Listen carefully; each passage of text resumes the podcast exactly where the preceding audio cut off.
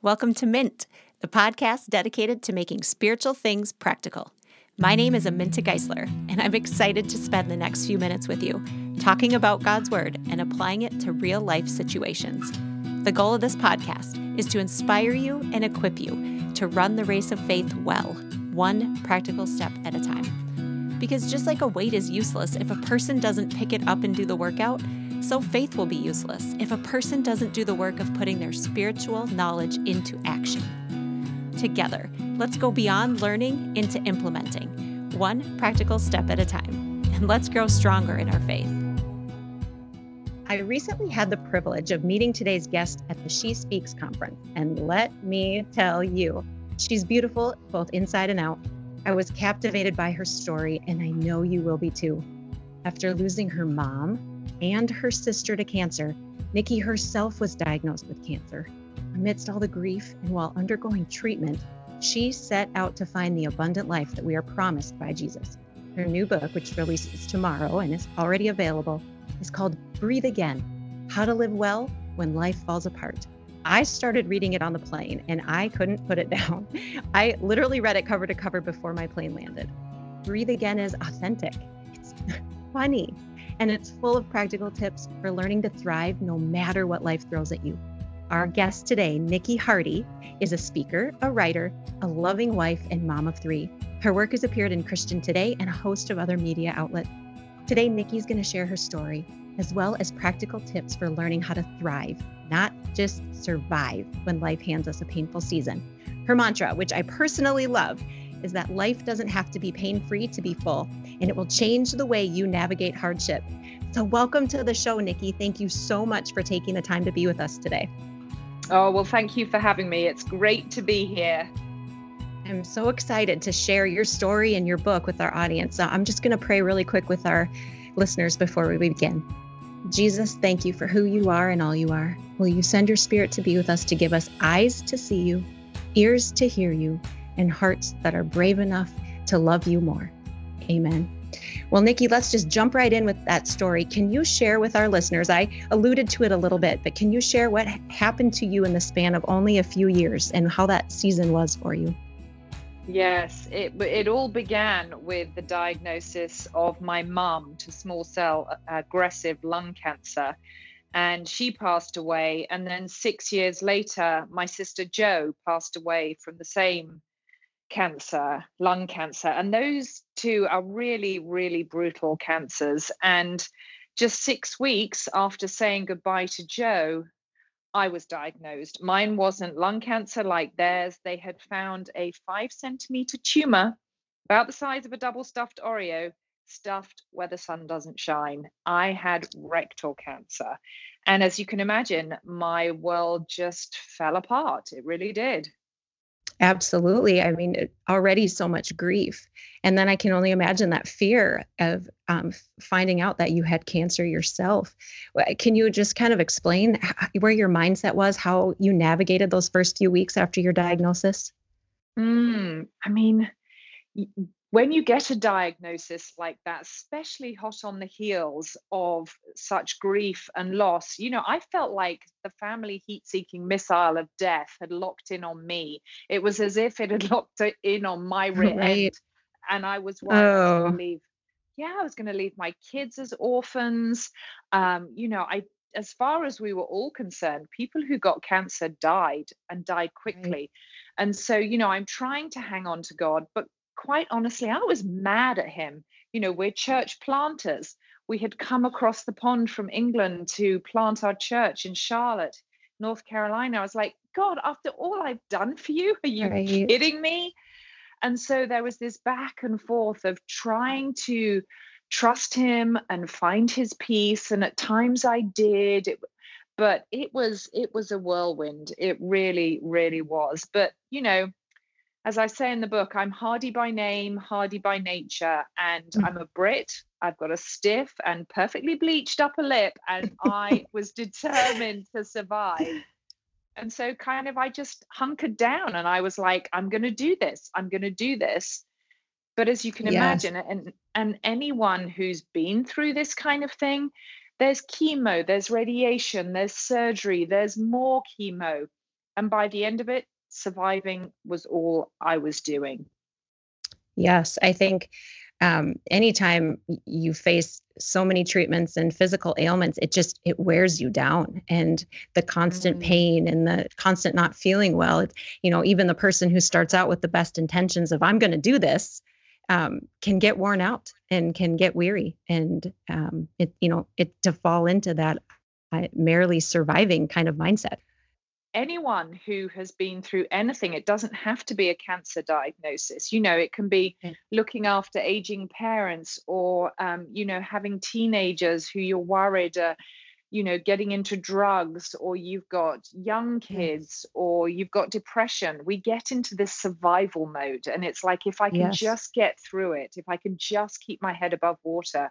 So it's anything really Yes, and I can attest to that. You know, and I just had tears rolling down my face um, as I started out your book because I had a, a, span of a few years with a lot of health issues that completely crippled me, and I for two years felt like I just barely survived, and every day just uh, lived to see another day, but that was it. I just had hit mm-hmm. bottom, and mm. so your book just really resonated with me uh, remembering that place. You do such a good job of um, being so honest and so vulnerable. And I remember too the story about, um, you know, because it doesn't just affect you; it's it's like your family too. You know, they have to process mm. and they have to deal with it. And I remember that section in your book about your boys or, or your kids when you broke the news, how to them cancer was a scary thing because it did mean death yeah. And so was was it hard for your family too during this season? Were they was everybody kind of in survival mode?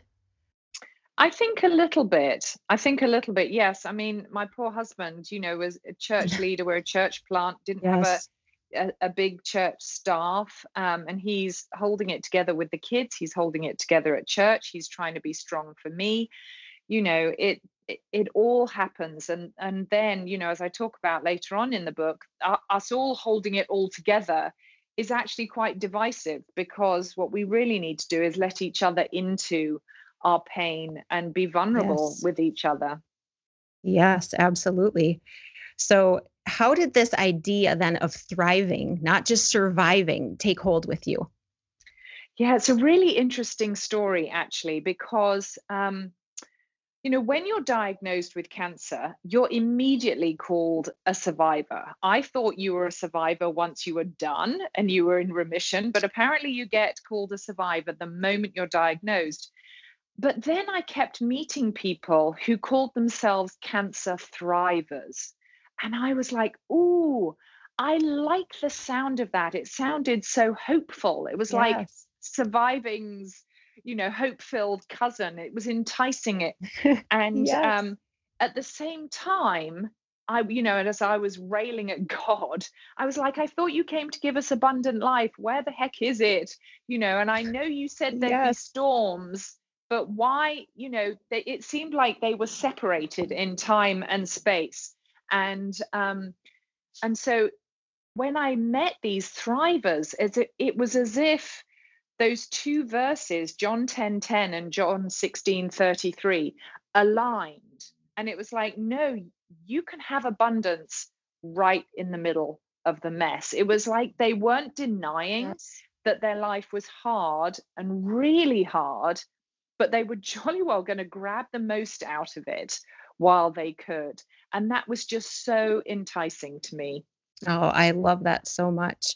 And then you really did pick that up and run with it, which I love. And one of the things that you point out is that often there are some lies that we believe, and most of the time it's not even on purpose, it's on accident. Mm. But when we mm. receive a diagnosis like this, uh, there's some lies we believe that get in the way of us realizing that abundance. So, what are some of those lies you identified that get in the way of us being able to see that abundance? Mm, gosh, there are so many of them. It's it's so frustrating. There are lies we believe about ourselves and there's a psychologist called martin seligman that's done a, a huge amount of research into people who um, have survived trauma and what makes us what holds us back from thriving within that and resilience. And he talks about um, personalization and pervasiveness and permanence this idea that yes. my life's always going to be terrible it's all my fault and every single part of my life is affected.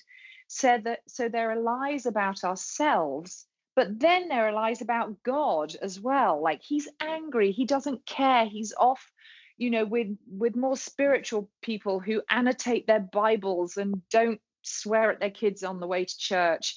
You know there's all this stuff that we think about god that's just rubbish. Yes. it's rubbish yes. but we when life is hard and we're at our lowest we believe it. That is so true. I resonated with that part so much. And you know hindsight's 2020 and now that i'm out of it i can see that they're lies but at the time it felt very real um, and it was very debilitating to me. So I, I really appreciated that section of it just brought clarity to me about what was happening during that time of my life. So I, I think that's just brilliant in the book you unpack seven practical ways that we can grasp a full life in the midst of pain and i think these are wonderfully helpful but one thing you do is you emphasize that these are seven practices. Why do you do that? Well, I started off calling them tools because I wanted to be super practical and it felt like I needed something to grab hold of and use. And although I still love that, the reason I went for practices is it was kind of this yoga term.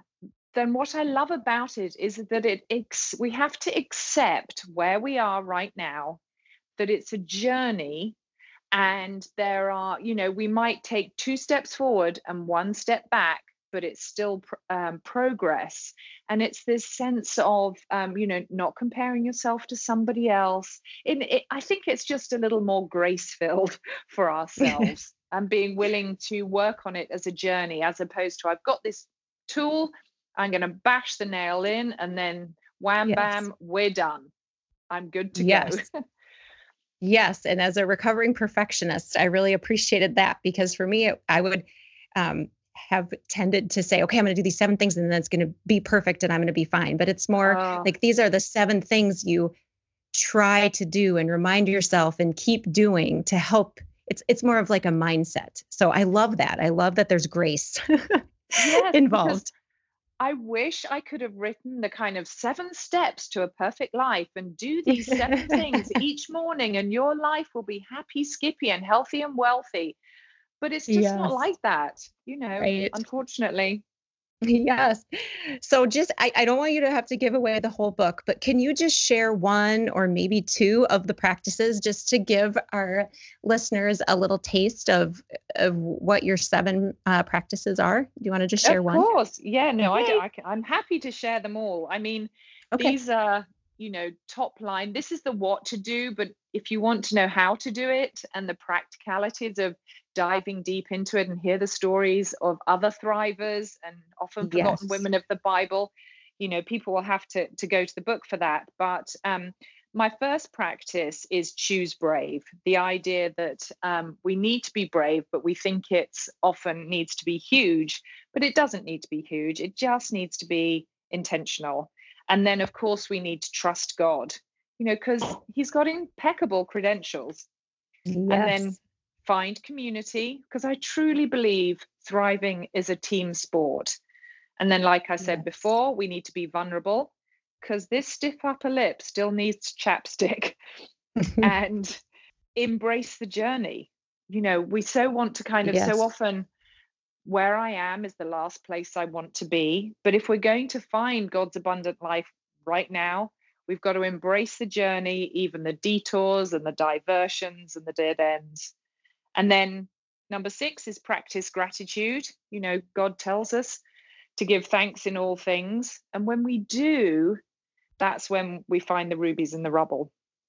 Um, and then lastly, to reach out.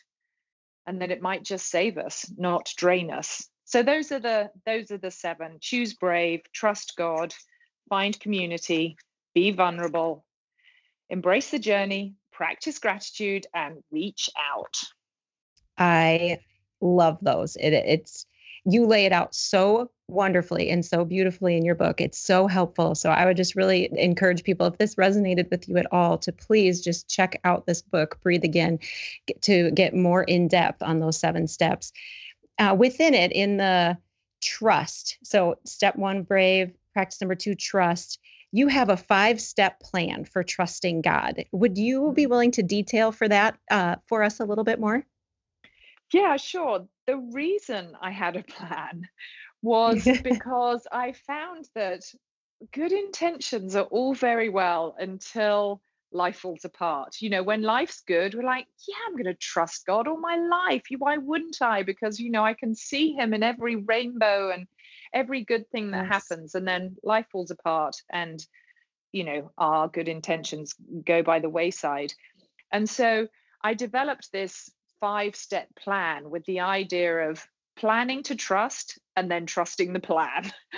so the first thing I do is I check out God's credentials. You know, you and I, we're not going to hire a plumber without checking out his credentials. Right. So let's check out God. Is he trustworthy? And when we figure out that he is, and we can read stories in the Bible, we can talk to our friends who seem to be able to trust him, we can read memoirs of amazing um, Christian people that have gone before us. Yes. Um, and that builds our our trust levels and our hope and our expectation. And so when we've done that, you know, we can ask him for help. We think we have to be able to trust him all by ourselves.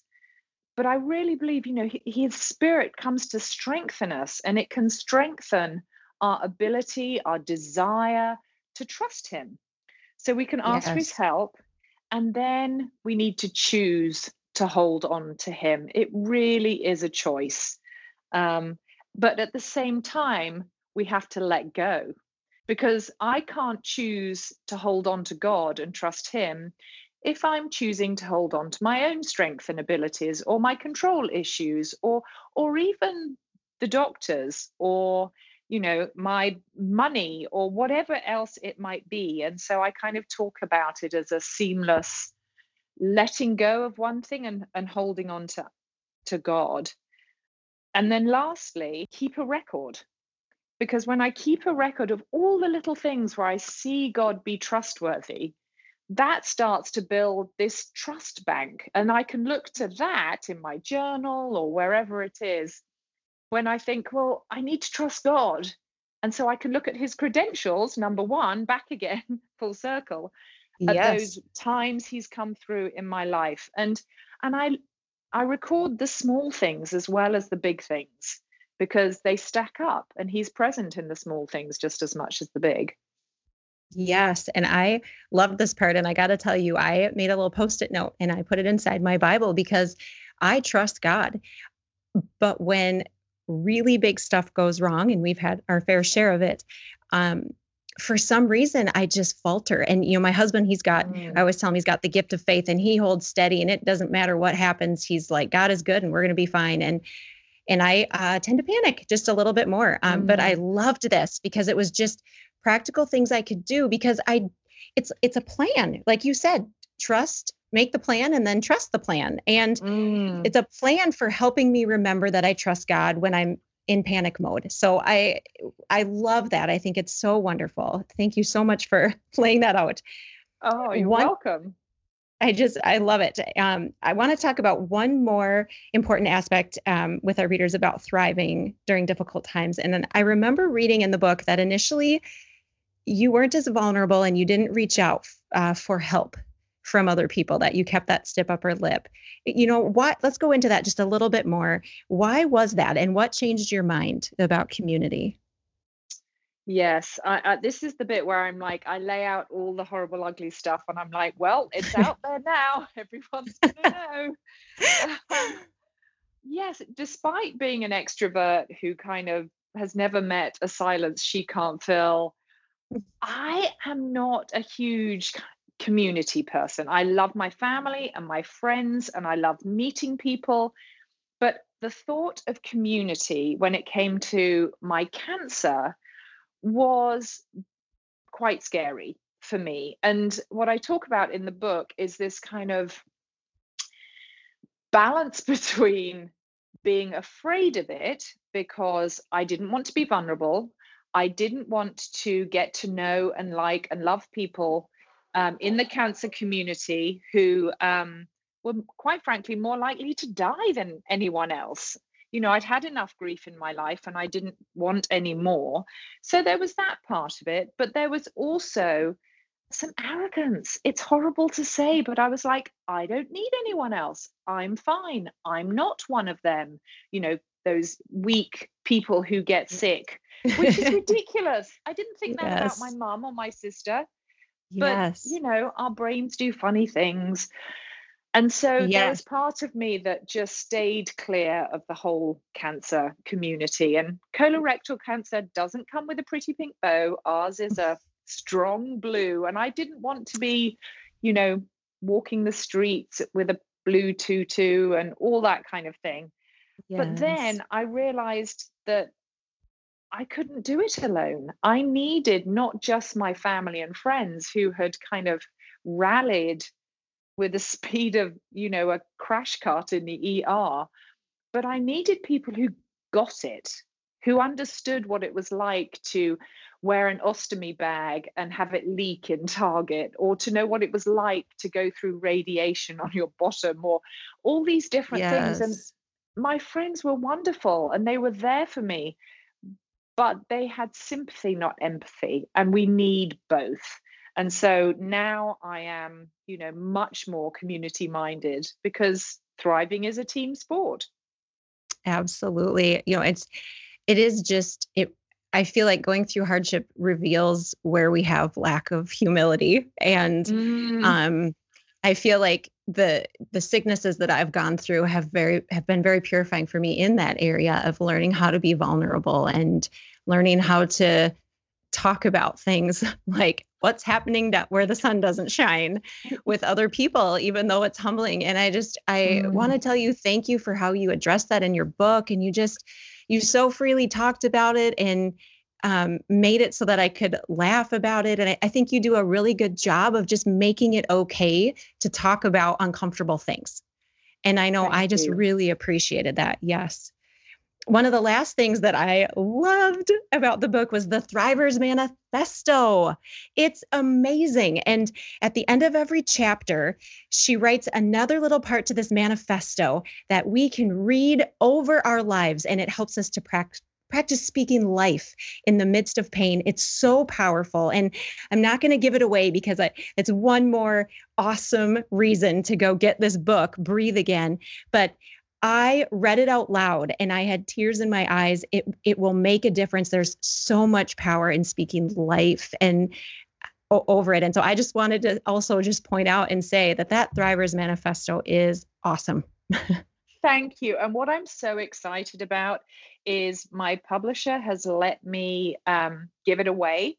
So when you get the book, there is a um, there's a website link where you can go and put in your email and i'm allowed to send it to you along with all sorts of other goodies and pieces yes. bits and pieces that i talk about in the book whether it's the life doesn't have to be pain free to be full printable i've got a breathe again playlist the five steps to trusting god you can download that in a little infographic kind of thing and then there's an audio of the love letter from God that's in there as well. And so I love it that they were allowing me to, you know, give it away into people's inboxes. Yes. It's amazing and it's just so helpful. And one of the, you know, legs of my podcast is making spiritual things practical and i really appreciated mm. that about your book is that it doesn't just stop at the book but there are practical resources available once you have the book to help you walk through this and walk it out and i just thought that was mm. awesome before we go, um, I ask most of my listeners this, and it's okay if if you don't have a favorite verse, but do you have a favorite verse or a life verse that you want to share with our listeners? Well, I'd be a fool if I didn't say it was I have come that you might have life and life to the mm. full. Because I just think he's always saying, There is more. I have more for you, no matter what life looks like. It's like he's saying, Come on, let's go. Why settle for anything else. Oh, so fitting. So true. I love it. Okay, again, listeners, her name is Nikki Hardy, N I K I H A R D Y, and her book, Breathe Again How to Live Well When Life Falls Apart, is available. You can go visit her website if you want more at nikkihardy.com. And I just really encourage you to pick up this book. It's going to change your life. Nikki, would you be okay if we just pray for you and for God to use this book before we close? I would love that. Thank you. Wonderful. Heavenly Father, thank you so much for this time with Nikki. Thank you, Lord, for the story that you have written in her life. And Lord, even though I know that it has been a painful road for her, it is obvious that your spirit is in her and you are working this out for your good. So, Lord, I thank you. I ask that you would use this book to show others your love and your truth and your abundance. I ask that it would make a difference. Lord, I ask that you would be with Nikki as she continues to walk out her story. And Lord, I just ask for the people that would read this book that their hearts and their minds would be open to stepping into an abundance. Lord, I just thank you so much in your name. Amen. Well, Nikki, thank you so much for taking time to be on our podcast today. What a treat to listen to you. Thank you. Oh, you're welcome. It's been wonderful to be here. Awesome. Thank you. Thank you for listening to this episode of Mint. I hope you were inspired by what you heard and that you were able to glean some practical next steps to help you run the race of faith. Living according to God's truth isn't easy, but it's so worth it. Let's do this faith journey together. I invite you to join us next time by subscribing to the Mint podcast so that you don't miss an episode. As always, I love hearing from you. So please visit my website, amintageisler.com, and leave me a comment, a prayer request, or a follow up question, and I will get back to you. In addition, my site is full of resources that are practical and useful, like my blog, the newsletter, downloadable resources that are free, and opportunities to make a difference in the community. Don't forget to subscribe to my email list so that you can be notified when new materials and opportunities become available. Mint podcasts are directed by Annie Ramirez and are technically directed by Logan Bush. We are a production of Reckless Abandon Ministries, an organization that is insanely focused on loving God and loving others. We are passionate about helping to eliminate youth hunger and homelessness, and we invite you to join us in giving love away to those who need it most. If you want to support the work we do here on the Mint Podcast, you can like and share your favorite episodes with your friends, leave a review on the Apple Podcast app, or share a screenshot on Instagram or Facebook and link it up with the Mint website.